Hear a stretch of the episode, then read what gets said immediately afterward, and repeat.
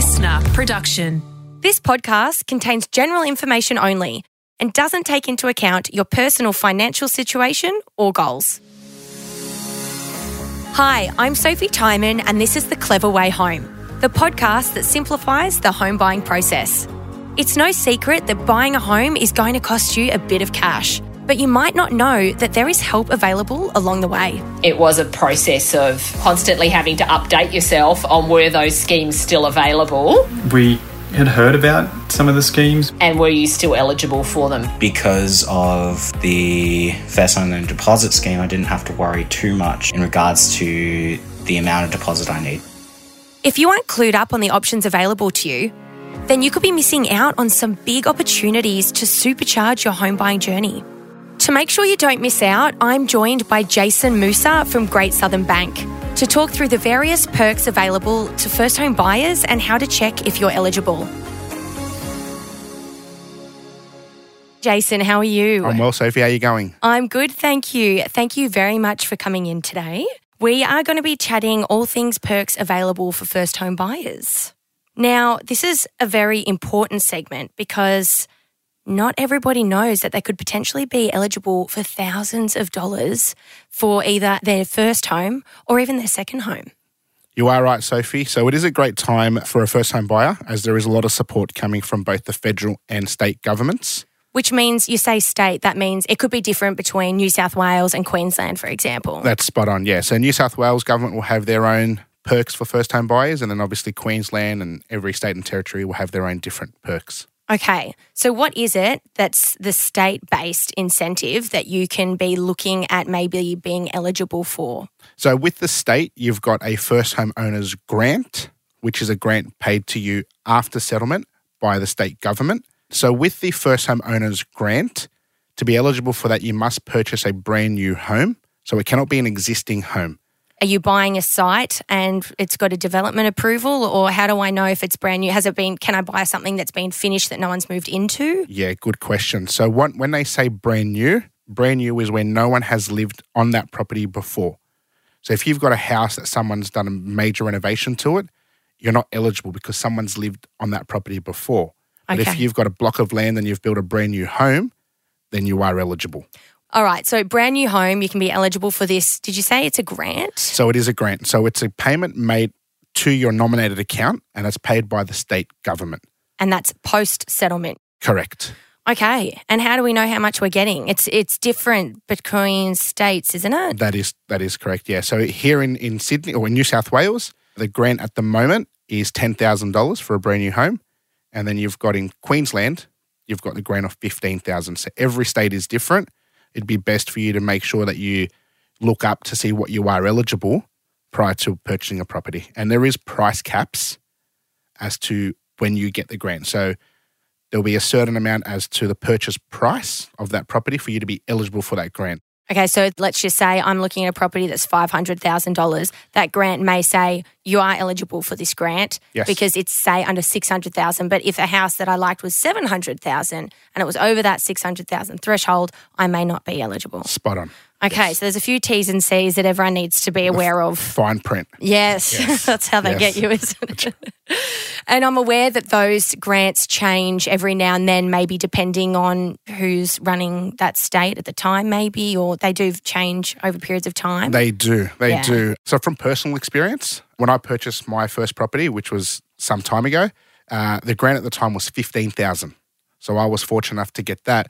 Just before I purchased, the grant was seven thousand. oh, good right? timing. So it goes up. It went from seven to ten to fifteen. Now we're back at ten. That's for New South Wales, though. Yes, right? okay. Um, and that always it can change. So it's good to just read up on it.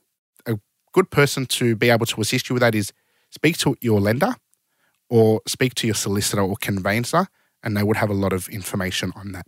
So, what's the other eligibility criteria to gain access to this? Yeah. So the grant it speaks itself. It's a first home owner's grant.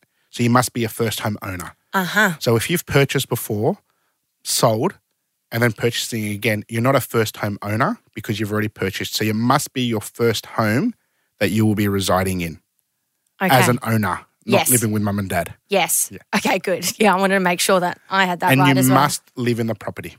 With the state also, you are eligible for stamp duty exemption. Oh, there's another one. Okay. Yes. All right. So now I don't know this one. So with the stamp duty exemption, this is different to the first homeowners grant because this could be for an existing or a new home, Okay. right? Once again, every state or territory has their own price caps as to how much the property can be for you not to pay stamp duty, right? There is a sliding scale when you do purchase. So if you were to be a first home buyer for argument's sake and you purchase at 700,000, the stamp duty payable at 700,000 for you as a first home buyer will be different as an investor or a second purchase at 700,000. All right. I'm going to stop you there. Okay. What is stamp duty? Let's just quickly run through that. So stamp duty is a one-off payment made when you first purchase your property, right? So you will pay stamp duty on every property you purchase, whether it's your first, third, fourth, tenth. There's always stamp duty payable. As a first home buyer, if you are below that purchase price, you will get that waived, exempt. However, there is a price cap. So let's call the price cap 650,000 in New South Wales and you purchase something at 700,000, you'll pay stamp duty on 700,000 but not the full amount. You'll still receive a slight discount. Okay. I'm going to explain this back to you. Let's say we've got a $500,000 threshold, as you call it, Mhm. And I'm buying a property at 650,000. Are you telling me that that sliding scale is going to be maybe impacted by the 150,000 difference between the threshold and what I've just paid? Spot on. Okay. All right. And and what's that look like? Is it a big difference? You know, what's the is stamp duty on a particular percentage? How do they calculate that? It's based on the actual price of the property. So if you were to purchase a property on the beaches, say the eastern suburbs, at a million dollars, or you were to purchase a property for a million dollars in the west, it's the exact same amount. So it's not based on postcode, it's the price of the actual property. And is stamp duty a fixed percentage? I wouldn't call it a fixed percentage, no. So how do I figure out how much I have to pay? There are stamp duty calculators uh-huh. that we can work out. So with the stamp duty concession, is that something that's just going to happen straight away when I'm going through the purchasing process or do I have to actually apply for it? Yeah, very, very good question. So your lender won't be able to apply for this concession or need to be applied by your solicitor or conveyancer when they lodge through your transfer. Okay, and am I assuming that they're just going to do that or do I need to ask them to I make would sure? definitely verify it with them and Right. confirm uh, because the last thing you want is come settlement and you've got an additional twenty or thirty thousand dollar payment when that should be exempt. All right. So that is your state grants, but there's also federal grants. There is. So, What are they? So at the moment there are three federal government schemes. All right, let's go through them. All right. So the first one is the first home loan deposit scheme. Now this is eligible if you are buying an existing home. Once again, you must be below the threshold that the federal government have set for it, whichever postcode you're in. Okay, so it is postcode dependent, this one. Yes, it is. Then you've got the new home guarantee, which is eligible for a brand new home. The price cap for a new home guarantee is slightly higher than the first home loan deposit scheme, which is for existing homes. So this actually sounds a little bit similar to what this state is also offering me. Can I use both? Can I use the state grant and also the federal grant? You can. and so what's the third one? And the third one, um, which has just come out not long ago, and it's the family home guarantee. So the family home guarantee is available to eligible single parents with dependents. Now, with this family home guarantee, you could have purchased a home before, you've sold that property, you're now a single parent, you can now apply for this. So the government brought this, the federal government brought this out to assist single parents not long ago. oh, which is- isn't that great? I think it's a great, great scheme there for single parents. So there is eligibility criteria that you need to meet to be able to apply for the first home loan deposit scheme, new home guarantee, or the family home guarantee. And that is that you must be an Australian citizen over the age of 18 and you must meet the income threshold. And where can I find out what that income threshold is? Just online? Yes, you can find it online through the government website. Once again, you can speak to your lender or you can speak to your solicitor or conveyancer and they should be able to let you know. Fantastic. with the state eligibility to be able to get the stamp duty concession, it must be your first home. So you cannot purchase before, it must be your first home. You can be a permanent resident or Australian citizen. And you must be over the age of 18. So these all sound great. Are they all available at every financial institution? Yeah, very good question. So with the government, the federal government schemes, these aren't available at all financial institutions. So it is best to speak to your lender to confirm if that particular financial institution does offer those schemes. There is a cap as to how many are available in spots. So you should confirm whether or not there is any spots available prior to applying and then finding out that there is no spots left. So, am I going to be up for any other fees given that I'm saving so much money and paying such a little deposit? Yeah, very good question. So, with the government coming in and introducing these schemes, you're avoiding paying any lender's mortgage insurance. So Okay. previously, if you were to have less than a 20% deposit, you'd have to pay lender's mortgage insurance. But the government have come in here and they're essentially bank of mum and dad and they're backing you and they're supporting your loan. So you can only only need to present a small deposit of two or a five percent.